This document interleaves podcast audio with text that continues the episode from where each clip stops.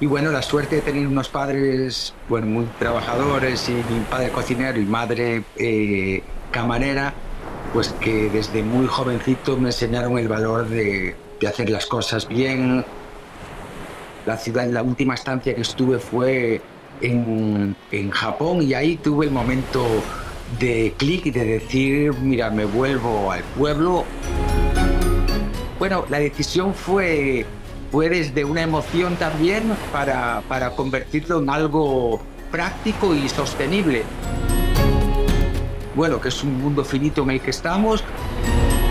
Sí es una responsabilidad porque, como decía, no es fácil. ¿eh? Somos un restaurante, restaurante vende eh, placer, vende hedonismo, que no está reñido con, con la responsabilidad que tenemos que tener todos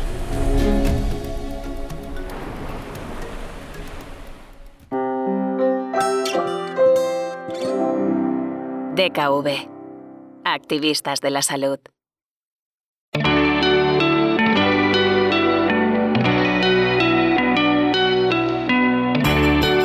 Voces activistas. Historias para inspirar y emocionar. Bienvenidos a Voces Activistas, ese podcast en el que hacemos activismo de la salud y del bienestar. Un programa en el que, como hoy, siempre nos acompañan las mejores voces. En el episodio de hoy vamos a hablar de sostenibilidad, de cómo la alta cocina y por extensión la restauración tiene una responsabilidad importante en el compromiso por el cuidado del medio ambiente. ¿Cómo afecta a nuestro entorno una industria que mueve tantos intereses y que además está en pleno crecimiento? Contamos hoy con la compañía de Javier Olleros, chef del restaurante Cuyer de Pau, en Ogroe. Se trata de uno de los restaurantes más reconocidos dentro y fuera de nuestras fronteras. Ha sido incluido en la lista de 200 mejores restaurantes de Europa y cuenta con tres soles Repsol. Además, Javier ha sido nominado por segunda vez este año 2023 en el prestigioso certamen internacional de Best Chef, que reconoce a los 100 mejores cocineros del mundo. Voces Activistas, un podcast de DKV. Boas, bienvenido, bienvenido Javier Culler de Pau y yo me he traído mi cuchara de palo, ¿eh? por si acaso, para esta entrevista. Boas, estoy encantado, muchas gracias por darme la oportunidad de poder charlar con vosotros y, y contar un poquito lo que, lo que hacemos aquí alrededor de ese tema tan bonito, pero a la vez tan complejo, ¿no? Es la sostenibilidad. Vamos a hablar de sostenibilidad, de, producto de cercanía, de producto de temporada, pero antes queremos conocer un poquito más de ti, eh, Javier. Tu amor por la cocina, ¿cuándo despierta? ¿Cuándo, ¿Cuándo aflora? ¿Por qué dedicas? ¿Por qué tu oficio es este? Wow, es la.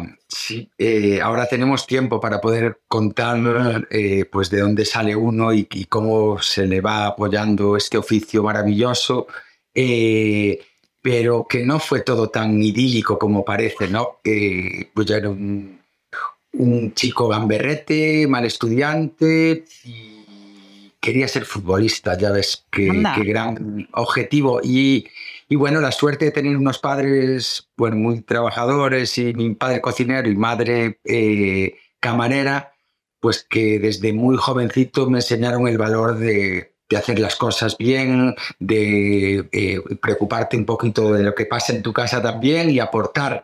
Y como era así gamberrete, me ataron en corto y desde los 11 años tengo ya el recuerdo de, de estar ayudando pues a mi padre haciendo empanadas, participando un poquito en, en su vida que era alrededor de la gastronomía y en el medio de una cocina. Empezó como, es curioso y paradójico, ¿no? A la vez que empezó como un castigo, ¿eh?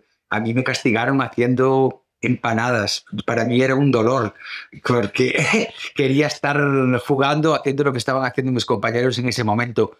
Pero mira, ahora pasa el tiempo y puedo sentir que que fue ese aprendizaje importante para que en un momento determinado, como el fútbol ya nada, con 26 añitos eh, tuve que decidir Y, bueno, y me encontré de frente con el oficio que me enseñó mi padre, pero tampoco con muchas ganas. ¿eh? eh lo miraba así como a ver qué pasa y como pues era lo que sabía hacer, como un entrenador de, fútbol me dijo rápido que fui a hablar con él a decirle cómo iba a ser esta temporada y me dijo que era un buen jugador de equipo, ya me dejó claro que pues que no era la primera opción en el equipo y ya con unos añitos, con 26, fue eh, cambiar de vida. Y como digo, fue bonito ese aprendizaje del oficio porque fue lo que me permitió caminar y caminar con todas las dudas y me encontré con, bueno, con un oficio que al final me permitió viajar, conocer otras culturas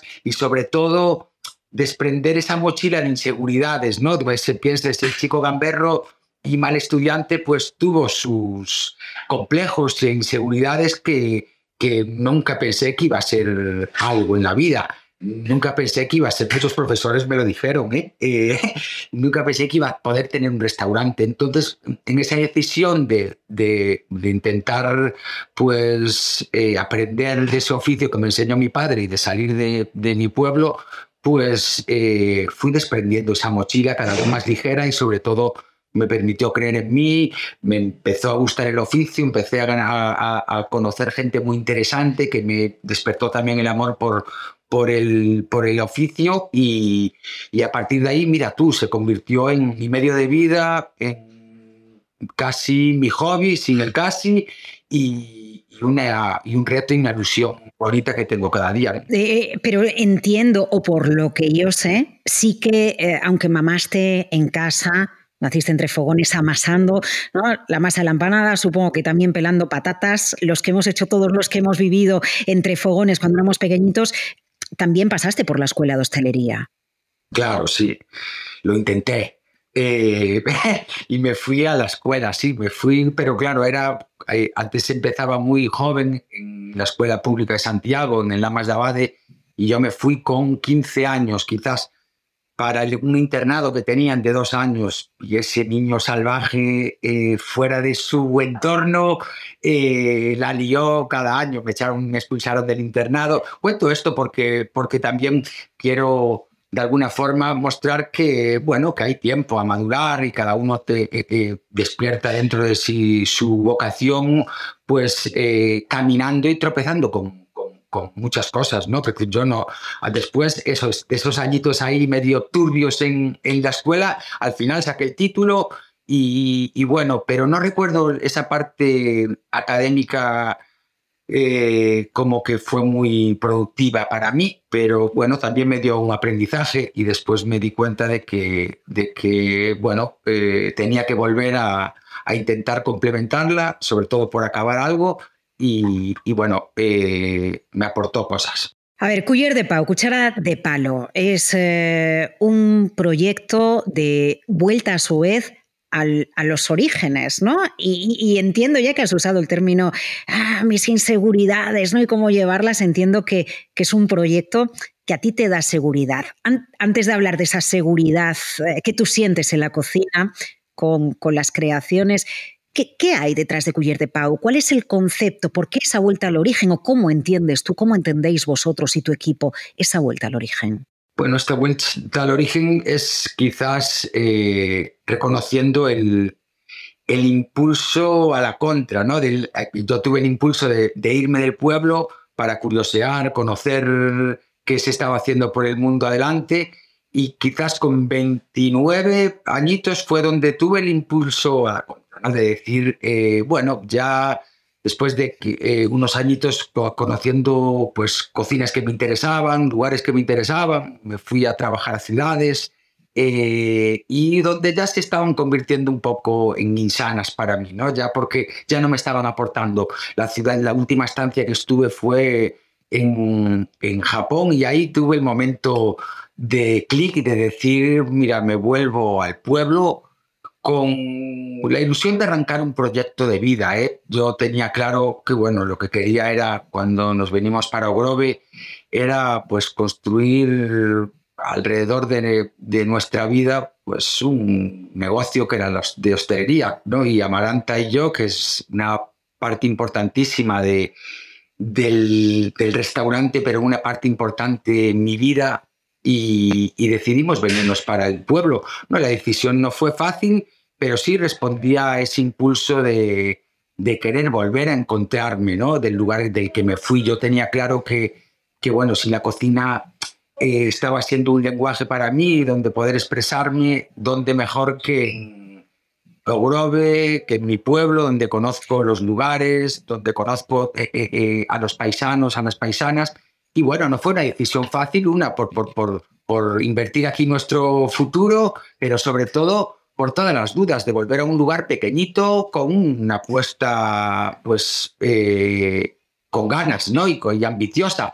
Pero, pero creo que que bueno, todo uno va eh, acercándose de una forma natural, siempre entendiendo que, que bueno, que, que, era un lugar donde nos iba a aportar un montón de, un montón de información para eh, cocinar, pero también para ser felices, para crear una familia. Nosotros vivimos justo encima del restaurante. Entonces, esto me permitía eh, al final entrelazar mi vida personal con la profesional de forma bonita. Y vuelvo a repetir lo de las dudas porque pensábamos, a ver si el restaurante no nos come en todos los sentidos. Eh, y mira, yo creo que fue la mejor decisión de mi vida volver al pueblo, ser consciente de lo importante que es. Bueno, aquí ya empieza a generar eh, un poco nuestro compromiso con venirse al pueblo, ¿no? Hablando de la sostenibilidad, parte ya de una idea. En 2009, en un contexto económico durísimo, que decidiéramos volver al pueblo donde nadie daba un duro por nosotros, donde parecía que todo iba a ser un desastre, montar un restaurante de este tipo en un pueblecito pequeño que es Ogrove, que es un pueblo hermoso, con un paisaje mágico y que es una península, pero bueno, sus picos de trabajo son en verano, Semana Santa y el resto del año sabíamos que iba a ser duro. Esto era un proyecto para trabajar todo el año por lo que nos aporta las estaciones, un equipo estable, etc. Entonces yo creo que, bueno, la decisión fue, fue desde una emoción también para, para convertirlo en algo práctico y sostenible, ¿no? Y que era entender en el momento en el que empezábamos el restaurante, ser muy eficientes porque ya invertíamos mucho en el restaurante y el momento y la coyuntura económica no, iba a ser, no era muy buena, pero bueno, había mucha ilusión, mucha responsabilidad y teníamos claro que nuestro gran valor estaba en nuestro entorno. Eh, ¿Qué marca eh, la sostenibilidad en la cocina? ¿Por qué es una seña de identidad? ¿Por qué eh, en el marco de esa sostenibilidad y de ese producto de cercanía llega Repsol y os da a Cuñer de Pau eh, el SOS Sostenible 2023 por esa continua experimentación para reducir los residuos. ¿Qué marca vuestra cocina en ese sentido? Bueno, es marca sobre todo, me gusta hablar más de responsabilidad. Sostenibilidad es maravilloso, pero el término, a medida que lo vas entendiendo, es cada vez más complejo y creo que a veces, eh, esto lo decía un compañero, cada vez que lo utilizamos casi que desaparece, ¿no? Entonces, me, gusta hablar de responsabilidad y de camino, de viaje, donde no hay una meta, eh, sino hay, pues eso, un viaje que emprender y donde ir viendo cómo como restaurante y como individuo puede ir cambiando esos pequeños gestos eh, para ser cada vez más responsable, bueno, pues con todo lo que rodea a, la sostenibilidad, que no solo es la parte de medioambiental, sino también es la parte económica y que no nos podemos olvidar que en el centro de todo eso están las personas. Yo quizás ahora, eh, con perspectiva, puedo hablar de, que, bueno, nuestro movimiento nos permite hablar de esa responsabilidad, ¿no? Que, que asumimos desde el minuto cero, cuando, claro, Cuyer está, es como un balconcito que, está en el rural, rodeado de campo, de huertitas y con a 800 metros de la ría de Arousa, uno de los ecosistemas más potentes y ricos del mundo, eh, lleno de diversidad biológica. Aquí nos temblaron las piernas mirando por este ventanal de 14 metros, eh, pensando en, cuidado, eh, aquí tenemos un deber. Y tenemos un deber, yo fui un salvaje, eh. yo quiero estamos en un salvaje, me refiero, de no tener esta conciencia de, de sensibilidad con, bueno, pues con el planeta y, con, y sobre todo con las generaciones futuras, ¿no? que es de lo que se trata esto, de pensar en los demás. Y esto creo, creo que el lugar me hizo cada vez más consciente. Hablo de ese momento de, de decir, wow, aquí hay que devolverle. Ya nos intrometemos en un edificio, eh, eh, en un contexto muy bonito, de un paisaje rural. Entonces eh, sentimos el deber de esto, de también darle y no solo quitarle. Y a partir de ahí empezamos a, bueno, a entender que lo importante estaba fuera y que nosotros seremos un poco intermediarios de lo que tenemos fuera y que, bueno, poco a poco, caminando en este paisaje, conociendo el rural, entendiendo sus códigos, hablando mucho con los paisanos, queríamos formar parte de esa pequeña comunidad, pero aún somos un pequeño desastre. ¿eh? No hay que tener complejos hablando de la sostenibilidad. Estamos ahora en un tiempo que sí, que estamos todos eh, pensando en esto, pero como decía hace 30 años, nada, no estábamos en esta historia. Eh, bueno, bueno, pero, pero, pero ojo, porque todos, eh, a, todos nuestros padres y nuestras madres, ¿no? Y tú eh, señalabas al principio, mi padre me, me, enseñó el oficio en la cocina. A todos nuestros padres en la cocina nos han enseñado, por ejemplo, a no desperdiciar a intentar aprovechar todo lo que, todos los restos que había en la cocina. Venga, vamos a guardar este trocito de pimiento o de cebolla, ¿no? Y, a intentar eh, ver de qué manera podemos estar un poquito más comprometidos y tener esa responsabilidad de la que tú nos hablabas. Claro, aquí no estamos inventando nada nuevo. Eh, eh, había pues ese aprovechamiento que estaba instalado en las dinámicas de nuestras casas de toda la vida. ¿No? No se tiraban los pantalones, se remendaban, ¿no? El, el, siempre estaba ese caldero eh, eh, con los restos que iba sobrando en casa para alimentar a los animales que había en casa. Había un circuito bien cerrado ¿eh? y responsable, pero, pero no éramos tan, tan conscientes de que esto era más por una cuestión económica que por una cuestión de sensibilidad. exacto. El, el entorno y demás. Ahora ya esto eh, que lo tenemos ahí como muy cerquita, ¿no? Que parece que ahora sí estamos todos pensando en que, bueno, que es un mundo finito en el que estamos y que todos tenemos que empezar a cambiar esa mirada para ser un poquito responsables. Pero lo que digo es que es cuestión, debería ser una obligación, pero, eh, pero es cuestión de, de que tú vayas pensando y de que ese pensamiento individual que vaya cambiando al servicio de los demás, de ese lugar en el que vives, y después que eso pues, se traslade a un pensamiento colectivo y entre todos cada vez poner ese granito de arena para, para cambiar un poco las cosas. Eh, claro, Javier, pero lo que necesito es, para quien no haya ido nunca al restaurante o para quien, para, para quien no conozca Culler de Pau, que, eh, si, si vamos a comer ahí, si vamos a cenar ahí, ¿cómo se traslada esta filosofía, esta manera de la vuelta al origen en el producto que yo estoy comiendo. ¿Qué es lo que me voy a encontrar? ¿Qué es el reflejo? ¿Qué es el espejo de esa filosofía de responsabilidad? Ese momento de estar delante de este paisaje nos dijo muchas cosas, que es, tenemos el mar y la huerta muy cerquita. Tenemos, teníamos claro que nuestra propuesta iba a estar condicionada por ese mar y por esas huertas. Eh, ya nos estaba marcando un poco el carácter del, del restaurante y sobre todo yo tenía ganas de cocinar muchas verduras. Era un reto creativo, bonito, acercarse a las verduras con, con una mirada curiosa, ¿no? Y, y, bueno, y el mar lo llevo dentro. Quizás alguien de un pueblecito marinero como es Ogrove, eh, que es una pequeña península donde mi abuelo fue el marinero, esto lo tenía como más asumido, ¿no? Entonces, estos dos elementos clave eh, fueron quizás ese motor para, para entender por dónde tenía que ir Culler de Pau. Y yo creo que eh, hay una propuesta sincera, hay una propuesta eh, cambiante, porque sí tenemos claro que la naturaleza es bien sabia y nos pone en la cesta de la compra lo mejor en cada momento. Entonces, nuestra propuesta está condicionada por ir a los mercados, eh, yo voy al mercado cada mañana, lo necesito, es una rutina que me aporta mucho y que me permite tener una propuesta muy viva. Importa, el producto quizás sea el, eje fundamental que mueve todo, después nos toca eh, cuidar ese producto, transformarlo, escucharlo, eh, interpretarlo para sacar todo su potencial.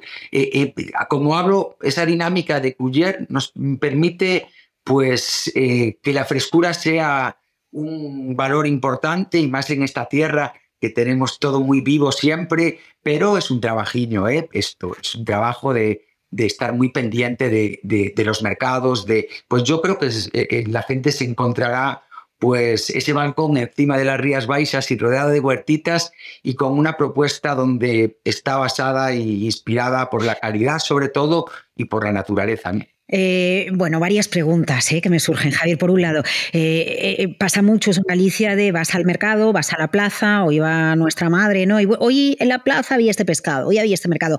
El estar, ese viaje diario que tú haces al mercado hace que la carta, que vuestra oferta esté en continua evolución, es estanca en función del invierno, verano, primavera cuéntanos ¿cómo, cómo se refleja eso, porque entiendo que tiene que influir de alguna manera. ¿Qué hay hoy y qué no hay hoy?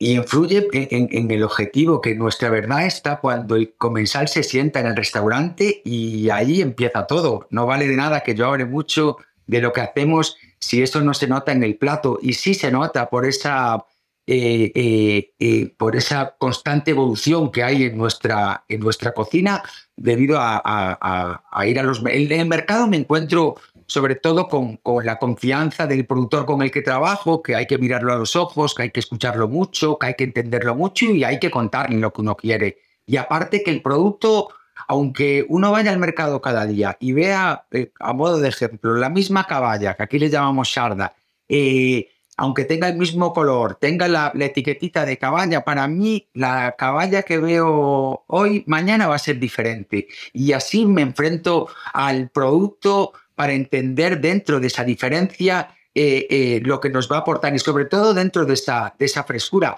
El mercado, eh, al final, y los productores con los que trabajamos, es un condicionante maravilloso porque nos permite tener esa viveza, ¿no? Esa viveza en el, en, el restaurante que para mí es clave. Es un sabor más y sobre todo despertar también esa inquietud cada día de, de, curiosear. Nos gusta eh, eh, eso, curiosear y los mercados son, así como el, entorno que tenemos, muy interesantes. Eh, fíjate, hay cifras que a mí me han dejado alucinada. se estima que el 12% del desperdicio de alimentos se produce en restauración, que el total de alimento desperdiciado a nivel mundial representa unas 3.300 toneladas métricas de emisiones anuales de dióxido de carbono.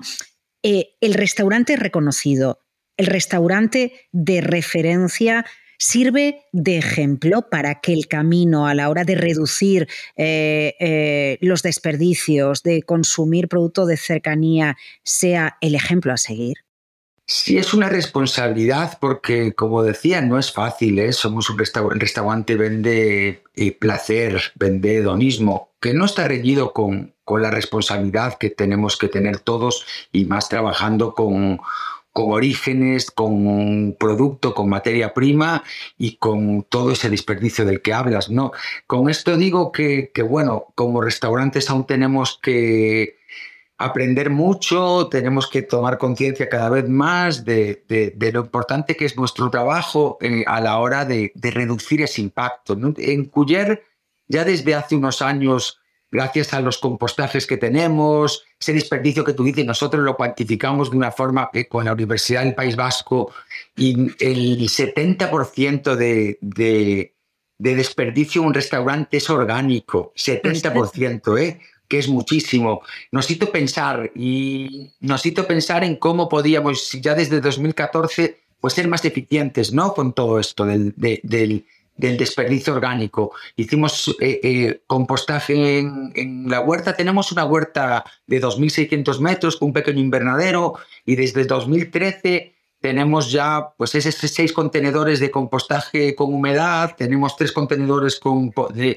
hacer eh, abono seco, tenemos un miñoqueiro también que nos ayuda, miñoqueiros donde las lombrices nos ayudan a, a descomponer todo ese, a ese abono y curiosamente, esto es un pulmón dentro de nuestro restaurante, porque si tú vas eh, ordenando los espacios, si tú vas, bueno, un restaurante como el nuestro que tenga un compostaje de primeras, te va a chocar. Viene gente fina a nuestra casa y son comensales que, eh, entiéndeme, que una de las primeras dudas que te surgen, esto va a oler, pues no huele. Y lo abrimos y lo enseñamos. Huelen los, los contenedores de la basura.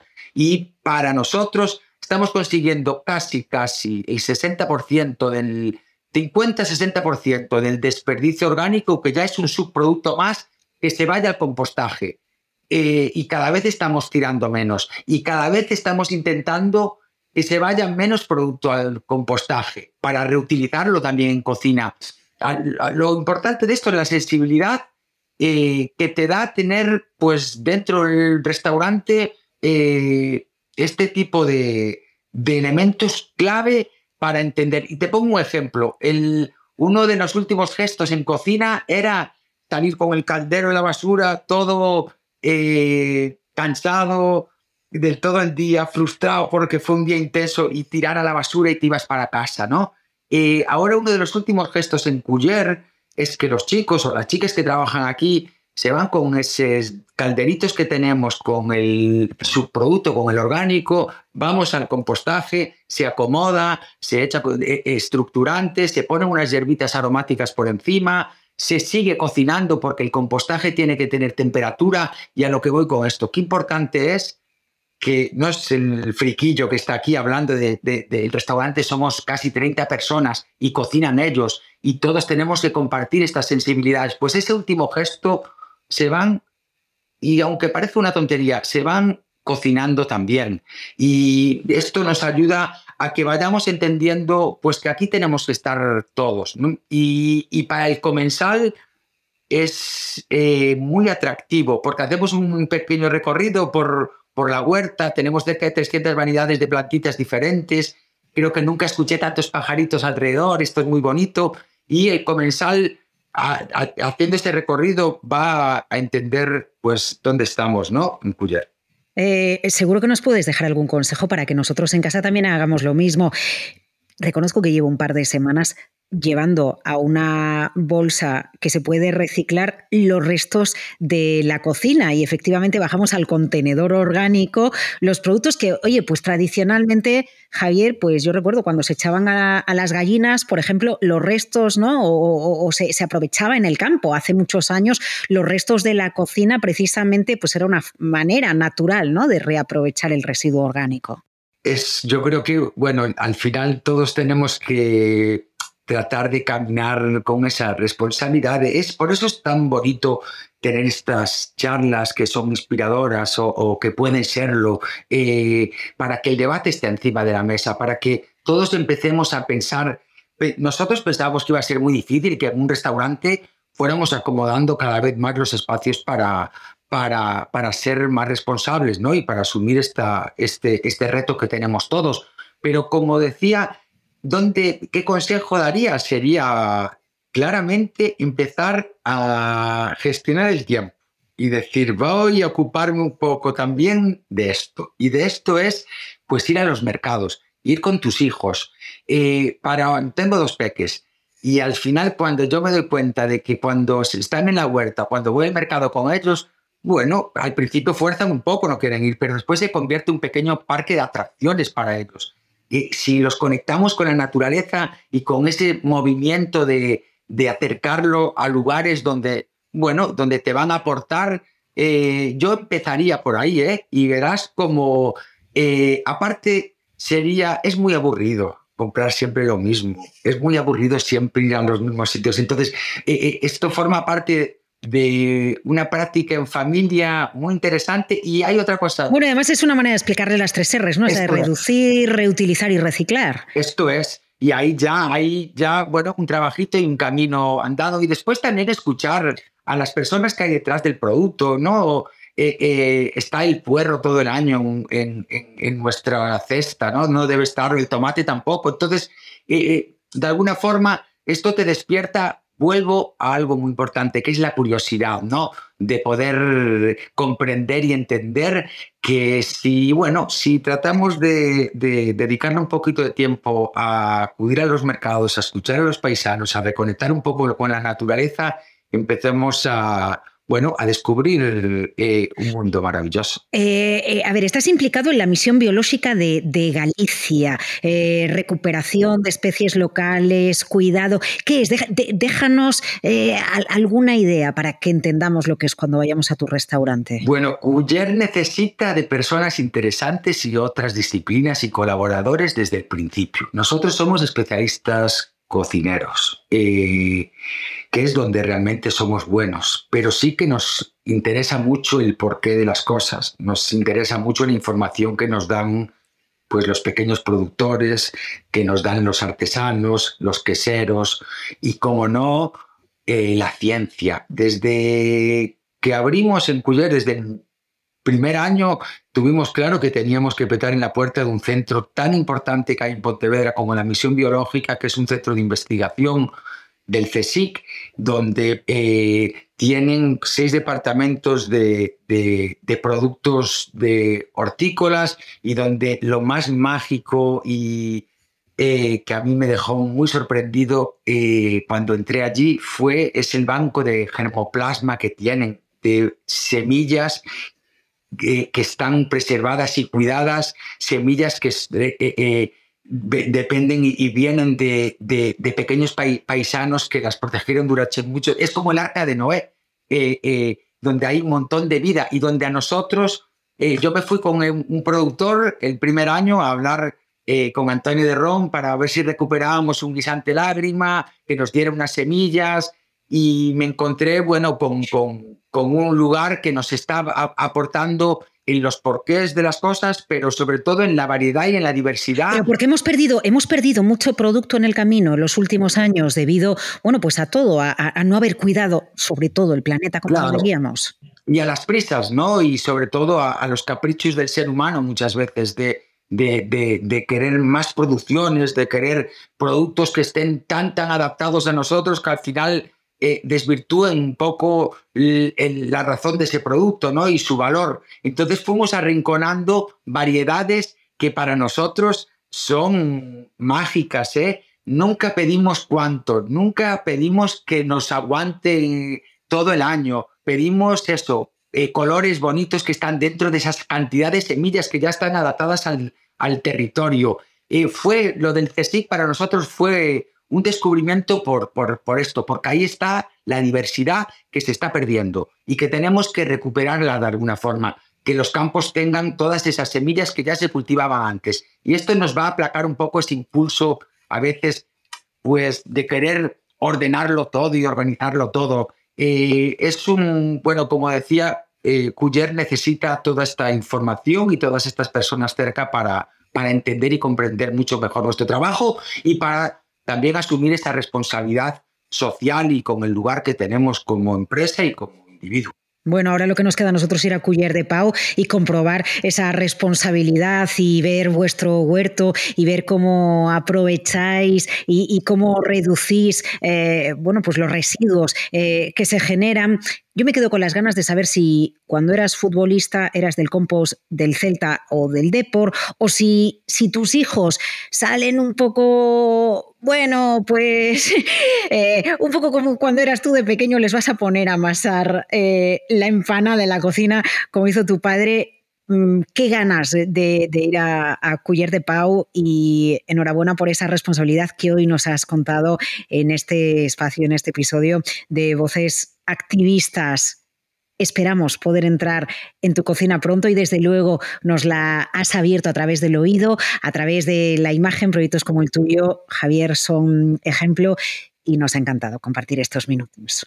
Bien, fue un placer, estuve encantado, soy del Celta, ¿eh? que decirlo, ah, eh, eh, y, qué importante esto de voces activistas, ¿no? Porque lo que hay que es pasar a la acción, ya.